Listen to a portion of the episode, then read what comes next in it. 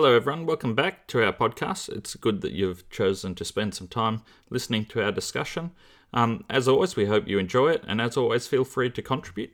Uh, you can email us at sabbathschoolfromhome at gmail.com. My name's Cameron, and uh, we're going to be diving deep into the Proverbs again today. G'day, Ken Stanton here. This is Luke. I'm looking forward to uh, today's attempt to shoehorn the sub school lesson into Proverbs. Good. What's your What's your back like, Luke? Last week, week when we recorded, you had a sore back. Oh, it's still sore, Oh. but not as bad as it was. Well, I'm Lachlan, and uh, I'm in, I'm happy to be here. The lesson uh, to uh, th- this week uh, refers to uh, Christ's invitation uh, to those who are weary to come to Him so that they can find rest. And we are going to find a passage in Proverbs 30 that we think speaks to these themes. I might start reading, and we're going to read the first nine verses. The sayings of Agur, son of Jakeh, an inspired utterance. This man's utterance to Ithiel I am weary, God, but I can prevail. Surely I am only a brute, not a man. I do not have human understanding. I have not learned wisdom, nor have I attained to the knowledge of the Holy One. Who has gone up to heaven and come down? Who has gathered up the wind in the hollow of his hands? Who has wrapped up the waters in his cloak? Who has established all the ends of the earth? What is his name and the name of his son? Tell me if you know. Every word of God is flawless. He is a shield to those who take refuge in him.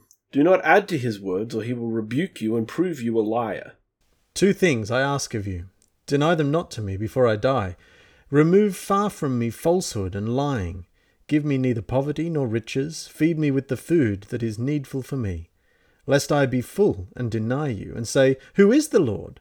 Or lest I be poor and steal and profane the name of my God. Hey, so can we can we please go down to fourteen? Yeah? Read it for us. I certainly will. Do not slander a servant to their master, or they will curse you, and you will pay for it.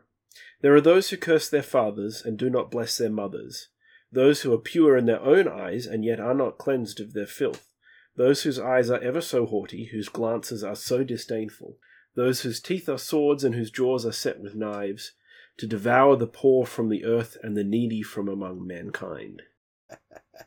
I know why you hmm. went there, Luke. Social justice.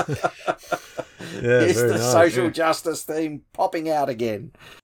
Well, hey, I'm working for ADRA again now, so Very good. I uh, I have an obligation to drag this into every single conversation. Well, launching into a chat about this passage, I have to admit I'm not sure that I've ever read it before. It it strikes Well, you me must as have read one of the five and passages. six before. Well, I think I've heard them cited, yes. Every word of God is true, and do not add to his words. Those sentiments are, of course, also echoed in other parts of the Bible. But the whole passage that we've just read, taken as a passage, is is very fresh to me. Yeah, me Mm, too. Likewise. I've not had a chance to do a large amount of research on it, uh, but I did look up trying to work out who this Agur son of Jakeh is, and uh, no one's exactly sure. I like I like the idea that he was he was nobody of importance, except he had one inspired utterance, which is now included in in one of the most widely published and read books of human existence.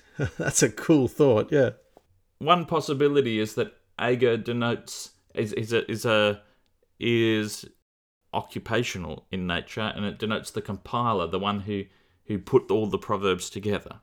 ah, or who compiled Solomon's so so there's the the word Agur is similar to another word which means the compiler so so whether or not there's truth in But that But then it says this man's utterance to to another individual, Ithiel. Well, that's a, that's a singular man. Even that word utterance is interesting. So in the ESV, uh, it opens the words of Agur, son of Jakeh, the oracle, and and um, in the in my New American Standard Bible, it actually says something really interesting in a kind of margin note. Uh, it it says the word oracle can also be interpreted the word burden. So if you if you hear it, the inspired utterance is also this man's burden. And if you hear it in that light, I think it it e- echoes Yeah. the It's- sentiment it that certainly you reads Yeah. as a burden, especially verses one, two, and and three, where where he he confronts his own weaknesses. There is something there also fresh. We've talked before numerous times about the, the trap of, you know, we talked about the trap of pointing out the foolishness in someone else and then discovering that there's more hope for the fool than for those who, who think they're clever. Um, and wise in their own yeah, eyes. Yeah, There's, you know, this verse 2 here. Surely I'm too stupid to be a man. I have not the understanding of a man. I have not learned wisdom. There's an element here that's pretty low and echoing a kind of pretty negative state of mind and self talk. But there's another element here, which is a, a humility, a recognition of um, I, I'm I'm in a situation that I'm not actually very very adequately equipped to handle, and I really do actually need help. And that's that's something where I think mm. we and and this is the one opportunity perhaps where the the imbalance, the non-diversity of our podcast discussion group here uh, is is even relevant because I think it's something that men particularly struggle with in our society. Um, and and it's interesting to see it here on the page, written out in words, an acknowledgement of humility. I need help here. I really don't understand. And, and it really is uh, interesting to see how he expresses uh, that humility, that lack of knowledge, that understanding that he doesn't know things. Because if you look at the sort of questions that he asks, they are the questions asked by a man, which reflect the questions that God asked of Job. Yes. Uh, so if you go to Job 26 and verse 8, um, you will see that uh, uh, one of the things that's said there uh, is that Job describes God as being the one who wraps up the waters in his clouds, yet the clouds do not burst under their weight. So, and, and here we've got um, he's wrapped up the waters in his who has wrapped up the waters in his cloak. And then if you go to verse uh, chapter thirty eight, verses eight and nine of Job, um, and uh, well, verse four, eight and nine of chapter thirty eight. This is where the Lord speaks to Job, and in verse four he says, "Where were you when I laid the earth's foundation? Tell me if you understand." And eight and nine. Who shut up the sea behind doors when it burst forth from the womb? when I made the clouds its garment and wrapped it in thick darkness. Um, and, and here we see similar sorts of things who established the end of the earth, uh, who gathered up the wind in the hollow of his hands. So he's expressing his ignorance using precisely the same questions that God asked Job in order to express his understanding, that is, to express God's understanding in comparison to human understanding. That's really fascinating, Ken. And my understanding is that um, many scholars consider Job to be a very early mm. element, early writing in the Old Testament. And as such, it's plausible to assume it may predate Proverbs. And then, if that's true, the point, the connection you've made um, becomes a powerful part of trying to interpret what's going on here. The the person expressing their humility is not just saying I need help they're, they're specifically saying, I need help from God. Mm. Mm. The when we were look, discussing passages that we could discuss for this podcast, uh, Locke, I think Clancy put us on to Proverbs three, mm. where it talks about uh, the benefits of wisdom and wisdom bringing rest and peace. This person doesn't have a sense of of peace, uh, so uh, presumably then they they have not yet engaged. They have not yet found the wise knowledgeable point of view, but they know they haven't found yeah. it. And that admitting admitting that is a is a position of strength, not weakness. Yeah, yeah. Well, they say it explicitly here in verse three. I have not learned wisdom, nor I nor have I knowledge of the Holy One.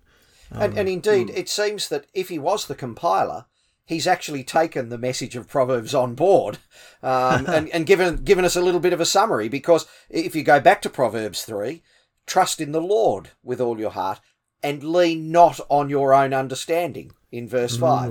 Um, in all your ways acknowledge him and he'll make your path straight.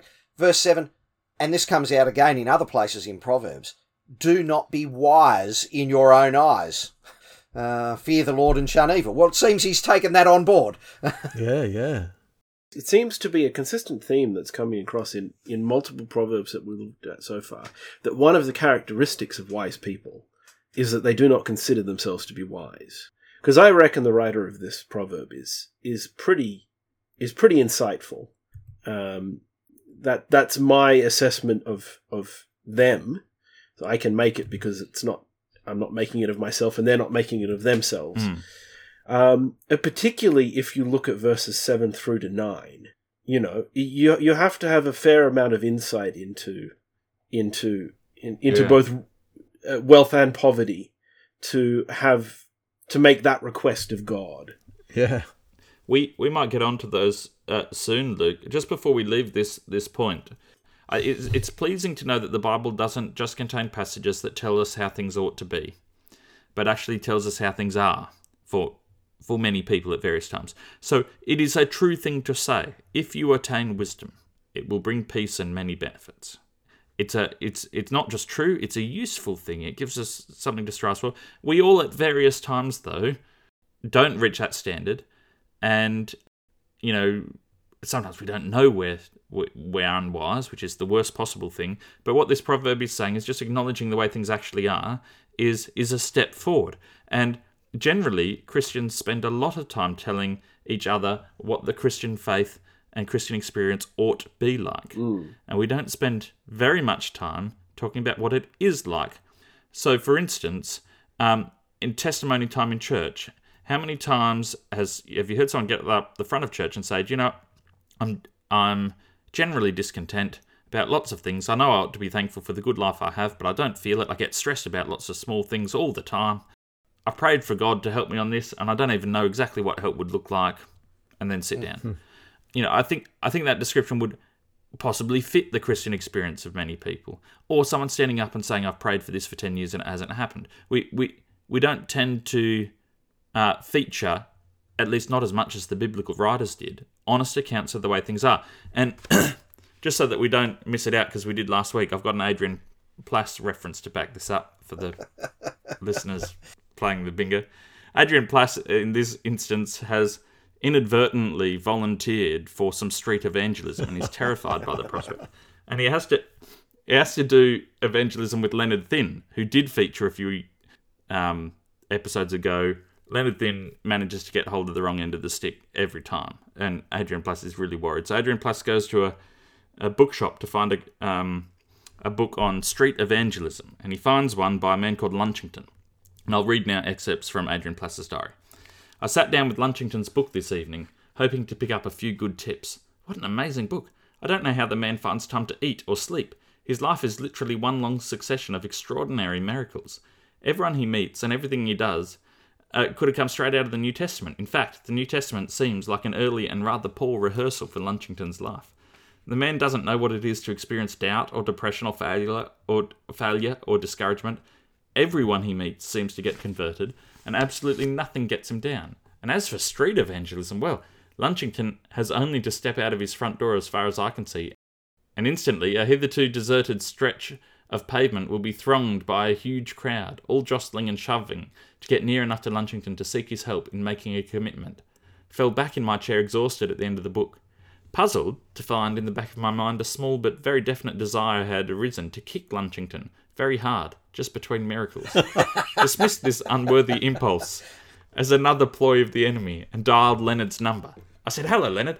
I just wanted to tell you that I've been reading a really great book about witnessing, and I think we ought to do what this man does and step out in faith on Friday night, dressed in our spiritual armour, and know that the victory is won before we begin.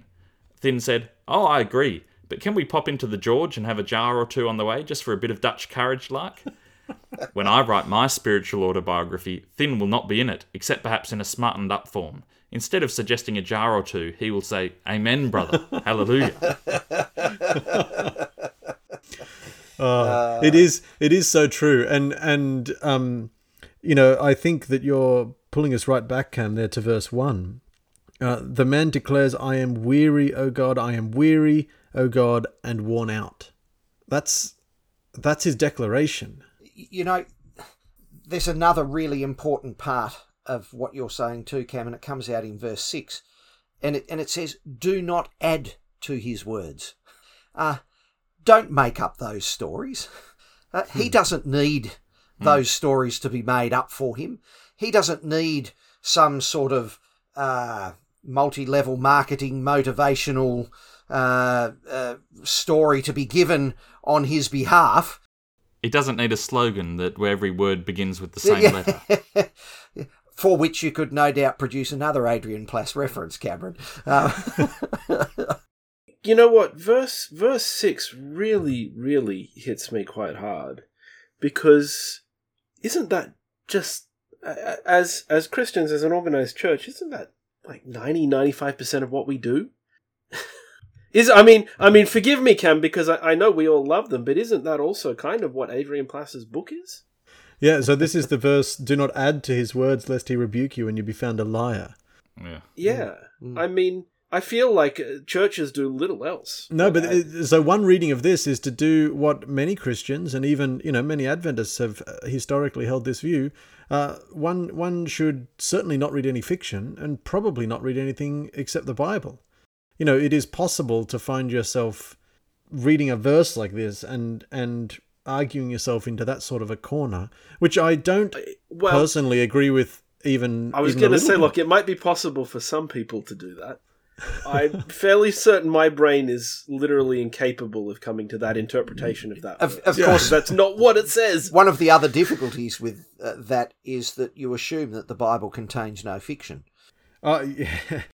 Christ preferentially used fiction mm. to to explain what he was His doing. Main teaching and, method. And he he did not preface it with a clear disclaimer at the start by saying, "By the way, I'm about to tell you a story that didn't actually happen." But if you sort of stick around, you know, he just says, "Well, there once was a man who went from, mm. you know, Jerusalem to Jericho," and um, he relied on people recognizing the narrative form, presumably, to mm. identify it as a fiction, or maybe whether it's fiction or not doesn't matter. Maybe that's the the least important part. On on this subject, Luke, you'll be pleased to know that my wife was talking with someone from church who um, uh, my wife recently did a sermon on Ruth. Mm. And it was well received. And the lady said, I really enjoyed it. And tell your husband too, I really enjoyed his sermon. And I've got a recording of it. And I've been listening to it ever since, where he read out Leaf by Niggle.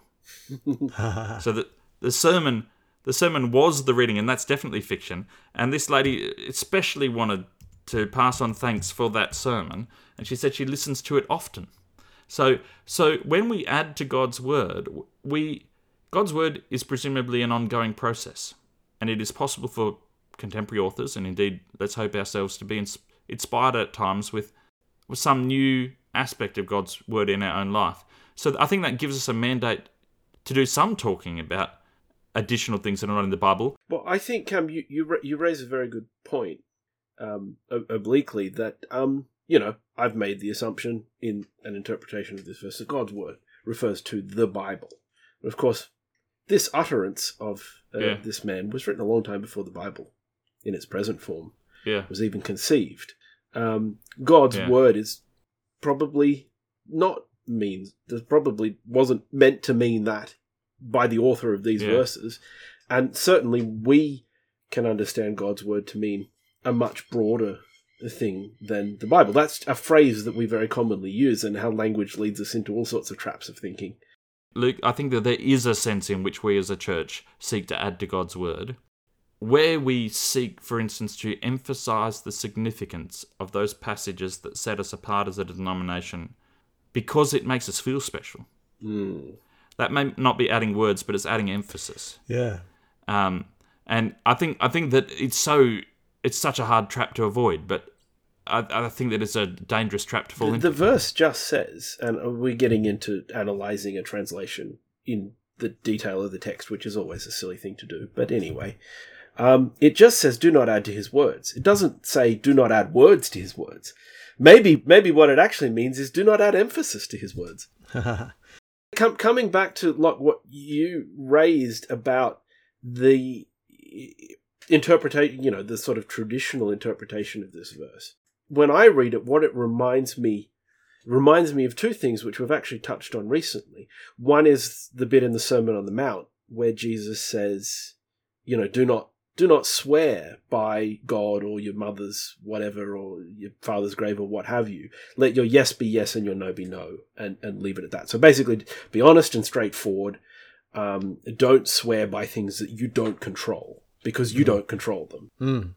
That that this verse reminds me of that one, and the other thing it reminds me of quite a lot is the commandment: "Do not take the name of the Lord your God in vain." Hmm. Which Yeah. I, I feel like there's a similar message going on here. Yeah. Now, I mean, there's two things. There's- There's two things just quickly. So the first is we've been focused on verse six, but verse five mentions every word of God proves true, and actually, verse four lists is this list of questions: Who has gathered the winds in his fist? Who has wrapped up the waters in a garment? I think that this admonition in verse 6 do not add to god's words is actually connected to the same sense of humility. It's to me i hear it saying don't pretend to know more than you know lest you be found out to be a liar right? That's what it's saying. So so make sure just just admit just admit when something is beyond is beyond certainty. Yeah. Mm. I think that's a fantastic reading of it. Locke. I know I've referred to it i- previously in our podcast, but it has to be repeated again.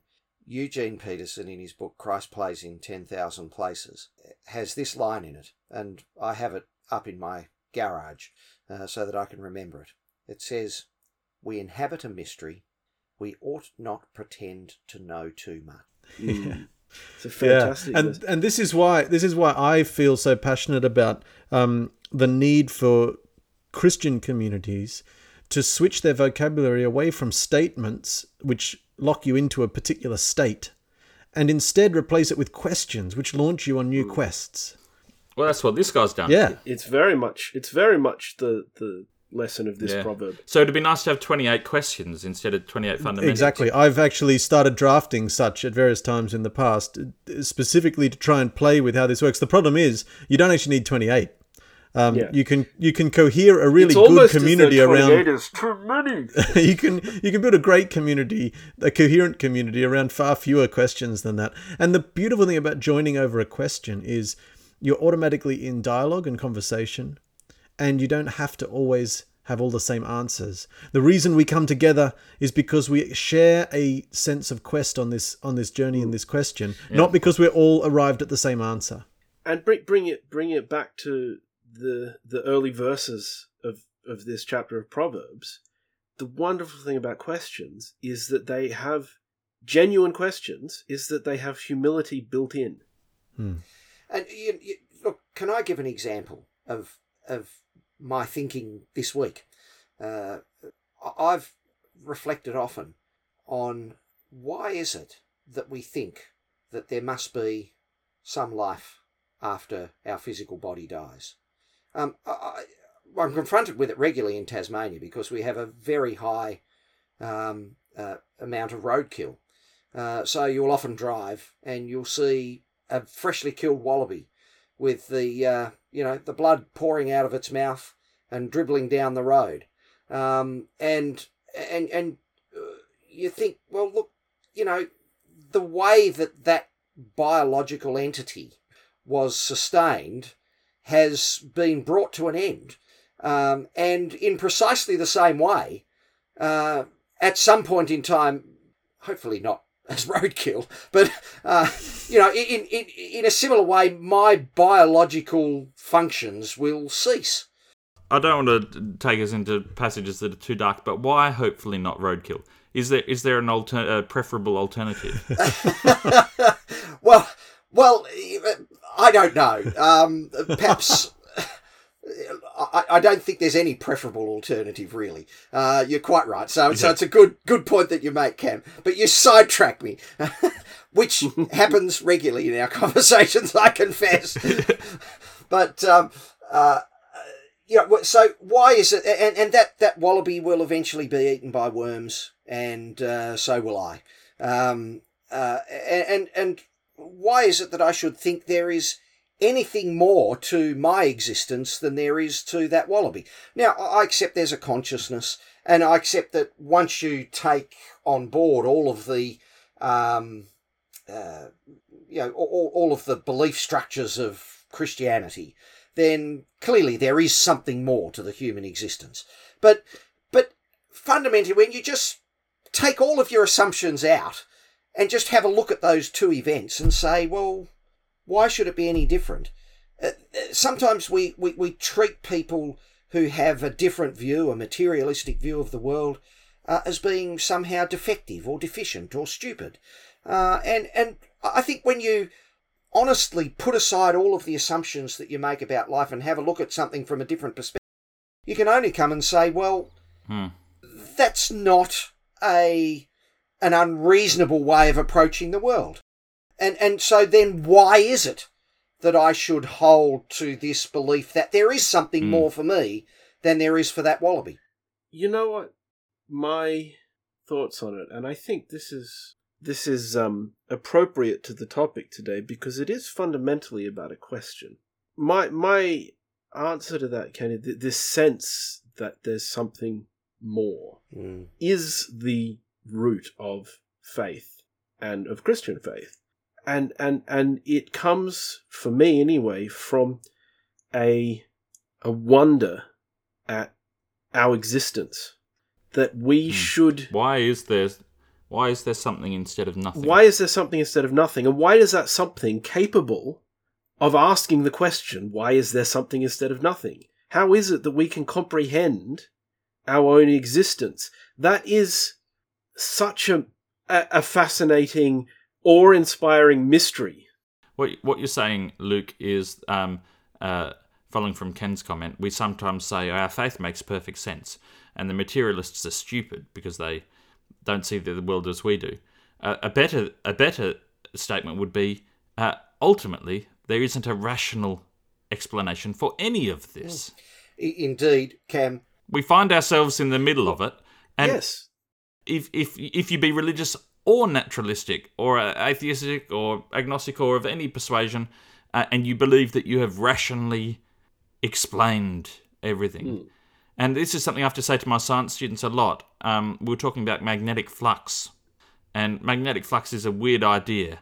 And I said to them all, they said, "Well, what is flux? What's the flux line?" I said, "Well, there's no such thing as flux. It's just it's just an idea that helps you ca- attach meaning to it, and when you and it helps you construct algebraic formulas around it. And if you assume there's this thing called flux, and it's sort of like it's sort of like you're counting the magnetic field lines, but there's no actual lines. it sounds it sounds quite a lot like um, like a useful imaginary friend it's not real but it's very useful Well, it lets you hang on to it, all the maths equations, and then the maths equations predict how the universe works. So that the fact that you now have a scientific theory that has predictive power, you have not explained why it happens. There, there's a mystery about this. The mystery is that certain materials, under certain circumstances, just leap towards each other. And it happens in a predictable way that we can study, but it's it is still mysterious. And and at the bottom of all science is a statement. If you are, if you keep asking why, at the very bottom is a statement that says, "Well, we've noticed that the universe consistently runs this way." Hmm. See, this this is where we get into territory, which makes me go, well, there's so much that religion and science have in common that Yeah. if I could take one misconception from the world and and just remove it from everybody simultaneously and permanently, it would be this idea that faith and science are somehow diametrically and inextricably opposed to each other. They're fundamentally incompatible concepts and approaches Yeah. because they're not, and they never have been. I I have an interesting spanner to throw in the works here. Um, Hurl I happen to agree with everything that you've said, and that's the trouble. We tend to agree too much on this podcast. So here I'm going to disagree on behalf of. I, other I don't. people. I don't agree with you there, Luke. yeah, no, I well, I don't agree with you, Cam. So Oh, is that enough disagreement? Can we stop there? Yeah, no, no, no. I think I think we need to consider this. Um, the memory text in Jesus' words in Matthew uh, from the lesson guide this week: "Come to me, all you who labour and heavy laden, and I will give you rest." And the the opening passage here in Proverbs thirty, the man declares, "I am weary, O God. I'm weary and I'm worn out." Huge resonance there. But why why do people get that weariness? There, why are people heavily laden? I myself find the the over repetition of unquestioned um, inherited beliefs to be wearisome. It's it to to get rest and relief from that. I, I go and ask questions. I, I go and seek um, a range of opinions. That that is the way my brain is made up.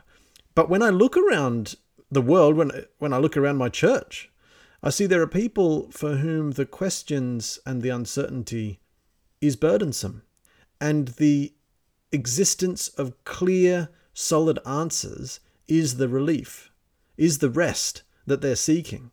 Now, I'm commenting on this as an observation, yeah. and I don't know what the resolution is here. I think that to some extent, these two different kinds of people, in the context of faith communities, are pretty incompatible and are going to need to just find ways to focus on being friendly anyway. Yeah. They're not always they're not always as incompatible as it sounds like. There's one uh, lady I know who who probably has pretty firm views I've never asked about homosexuality. Um, a fairly orthodox Christian, um, traditional Adventist, um, who, who, would claim that that is, uh, homosexuality is a fairly clear cut issue if you were to ask them. This person has a niece who's a lesbian, and who, following the uh, this person almost certainly would have voted against the gay marriage bill. Hmm.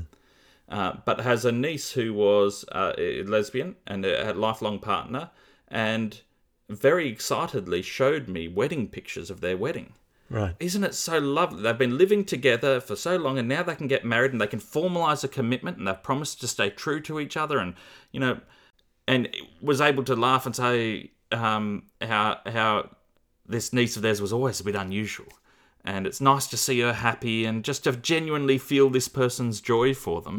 Mm. So, it, you know, maybe some of the people who don't find it as easy to articulate uncertainties when push come to shoves, might be better than all of us at at living them in practical ways. Like it, it can it can be quite a complicated issue, and it's it's hard to it's hard to put people in boxes. She sounds right. like a very um, wise that, soul. I, I, think it's a good point. No, I think that's really interesting. That that in my mind has jumped us onto um, jumped my mind onto verse seven to nine. Sorry, lot. Um, I I've got two thoughts which are not relevant, but they were relevant once, and they're too good not to say. so before we jump on to verses seven to nine, can I throw them in? One of them is that early on in the podcast, you said that you were using the New American Standard Version. Mm if we're going to be pursuing questions, and if, as Luke, you pointed out, that we're trying to get down into the nitty gritty of words that have multiple meanings, and we've we've looked at some of that even in the names of these people that have different associations and all the rest of it. There are sometimes some words that could be translated in multiple ways. Why has no one published the New American Unstandard version, yeah. the New American Unusual version, where where it, where at every opportunity the unusual interpretation of the word has been chosen, so that so that you can read it when you're wanting to find out what the alternate sort of um, connotations are. Yeah. Uh, yes. I think there's a marketing opportunity there. You're right. I think Cam, you should uh, set about creating that version. yeah. Well, I don't. I don't know enough. Uh, the other the other quote I had was an importance of being earnest quote. Uh, at one point, uh, Lady Bracknell, when she's point. We got to add it because it featured last week. It's, it's from the same s- section of the play where, where she's interviewing Ernest because Ernest wants to marry her daughter. And she says to him, um, uh, Mr. Worthing, I've always been of the opinion that a man who wants to get married should know everything or nothing. This this speaks to our comments on humility. Um, and uh, which do you know? And Mr. Worthing says, Oh, I know nothing, Lady Bracknell. She says, I'm pleased to hear it. Uh, I do not approve of anything that tampers with natural ignorance. ignorance is like a delicate, exotic fruit. Touch it, and the bloom is gone. The whole theory of modern education is radically unsound. Fortunately, in England, at any rate, education produces no effect whatsoever. oh my goodness. Uh, well, look. Speaking speaking of old uh, thoughts that are too good to just let sit, I wanted I wanted to put our understanding of six, particularly the one you mentioned, Locke, about essentially six being a way of saying, look, what is true comes from God. Don't say things which are not true because you will be found out and, and, and embarrassed, right? Um, true things come, come come from God. I want to put that in the context of verses, f- verse four, because verse four has a lot of elements of nature in mm. talking about about the power of God. It's talking about the heavens, it's talking about the winds, the waters, the ends of the earth. Mm. It's and, and then it comes out with this statement: "Do not, do not add to his words." Um, and I just find it really interesting the possible connection of these things. Again, I'm coming back to the similarities between science and religion. Um, it's almost putting them in the context of an understanding of the world and the the idea of the observable nature being part of the word of God. Yeah. And Mm. and taking the truths that you observe from that and not adding to them, being very humble about what you know and what you don't know Mm. in what you've observed good. from nature.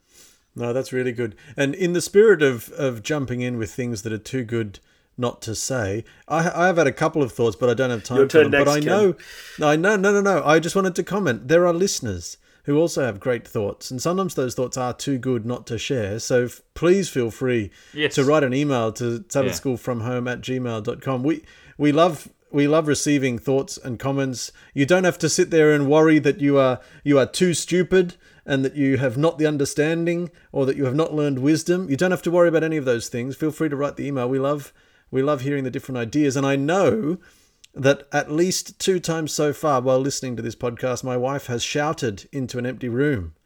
Uh, I, I am anticipating this. Uh, obviously, she hasn't heard it yet at the point of recording, but but she will be shouting various ideas when it comes to um, preaching sermons and and biblical adding to the Bible and mm. various things like that. There there are great ideas that she has, and I hope she writes an email and then we can talk about them legitimately next week. Yeah. So, so there's a couple of things that that I won't say, but perhaps pulling us towards a conclusion. Just looking at the time, mm. I want to pick up what you said, Cam, about that anecdote. A, a person who found the most fruitful, valuable, productive, the most Christian thing to do was to be a loving aunt. Was it? Mm. And that ended up being more important than being an ardent such and such or an adamant other thing. And that makes me think of a sort of middleness, which is exactly what is expressed here in Proverbs 30, verses 7 to 9. You know, I don't want to be so rich that I'm satisfied and full and I deny God, but I don't want to be so poor that I'm tempted into um, theft and, and thus profane the name of God. There's a there's an aspiration to the middle there. And it's not the same kind of middle, but I, I like the, the connection of the theme and the idea that that what I what I threw up as a as an, a recognition of sometimes two different perspectives that see rest and the burden of questions or of certainty being really really different. Perhaps perhaps th- what we need to do is be humble enough to be to be praying to God that we we can recognize the dangers of both extremes. Look, I uh, I must warn you not to get onto the topic of the virtues of the the middle ground and compromise and the middle path. It's one of my pet bugbears is this modern and very widespread misconception that anybody who advocates a position of compromise or middle ground or middle road or somewhere between two polar opposites somehow lacks conviction.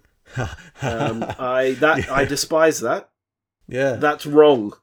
The author here is very convicted. He has clear reasons Mm, and he articulates them very succinctly. I mean, there's a lot of wisdom in it. He says, I don't want this because of this, and I don't want this because of this. It's clear to me that the sort of life that I think will lead me to the best frame of mind, the best likelihood of, of living a good life are these conditions. So please, God, give me these conditions. He's he's not lacking condition conviction at all. No, he's very he's very clear about it once. But Lachlan, um, uh, this this may be a really good idea to end on. This ties really nicely into your story about this lady and her her niece. Ken. Yes, yes, I know. I know. We always leave the end for you, Ken. You can go after this one. um, and but but also look really nicely into your idea of finding this sort of middle ground and choo- choosing a path that is is not about taking sides. And that's actually to look at the very last verse of Oh, Proverbs 30. I'm taking us way outside the bit we read. I'm going off the script. Uh, last two verses, please, Luke. Yes, the last two verses we certainly can. If you play the fool and exalt yourself, or if you plan evil, clap your hand over your mouth. For as churning cream produces butter, and as twisting the nose produces blood, so stirring up anger produces strife. Yeah. And it strikes me a lot that what this lady in Cam's in Cam's anecdote has done is to take a path which avoids stirring up anger. And I've also found this to be true in my life Mm. that um, prioritizing avoiding an angry expression, either in myself or in other people, is a very, very good heuristic, a very good guideline for navigating tricky relationships and tricky interactions. You put avoiding anger, at least the expression of anger, you know, what you feel inside may be harder to control. Mm. You put avoiding anger as your number one priority. You put it above being right. You put it above proving a point. You put it above sharing certain pieces of information. You put it above getting your own way. And things work out well. And and Luke, on the social justice thing, we didn't get time to discuss it, but there's a between the verses we read and those closing verses, there are many statements in there about g- good treatment of other people. Mm. All right, over to you, Ken. Well, it just seemed to me that there was a passage that encapsulated a lot of the things that we've uh, um, looked at. The the the, the start, uh, come to me, you who are weary and burdened. Um, uh, some of the middle, where we discussed uh, the need for humility, uh, mystery, uh, the ability to live with a, a, a lack of uh, knowledge. Um, uh, and the passage that we didn't really get to talk about, Proverbs 7 to 9, uh, don't give me poverty or riches, but give me only my daily bread. Um, and indeed, um, seeking uh, a ground that avoids anger and conflict. And you might not be surprised to think that there was a, another wise man involved in the Proverbs, but known as the preacher in Ecclesiastes chapter 3. And Ecclesiastes chapter 3, 10 to 15 says this I have seen the burden God has laid on men. He has made everything beautiful in its time. I pause there to interpolate how is that the burden? Um, uh, perhaps it's referring to verse 9, which says, What does the worker gain from his toil? But um, anyway, he's made everything beautiful in his time. He has also set eternity in the hearts of men yet they cannot fathom what God has done from beginning to end. I know that there is nothing better for men than to be happy and to do good while they live, that everyone may eat and drink and find satisfaction in all his toil. This is the gift of God. I know that everything God does will endure forever. Nothing can be added to it and nothing taken from it. God does it so that men will revere him.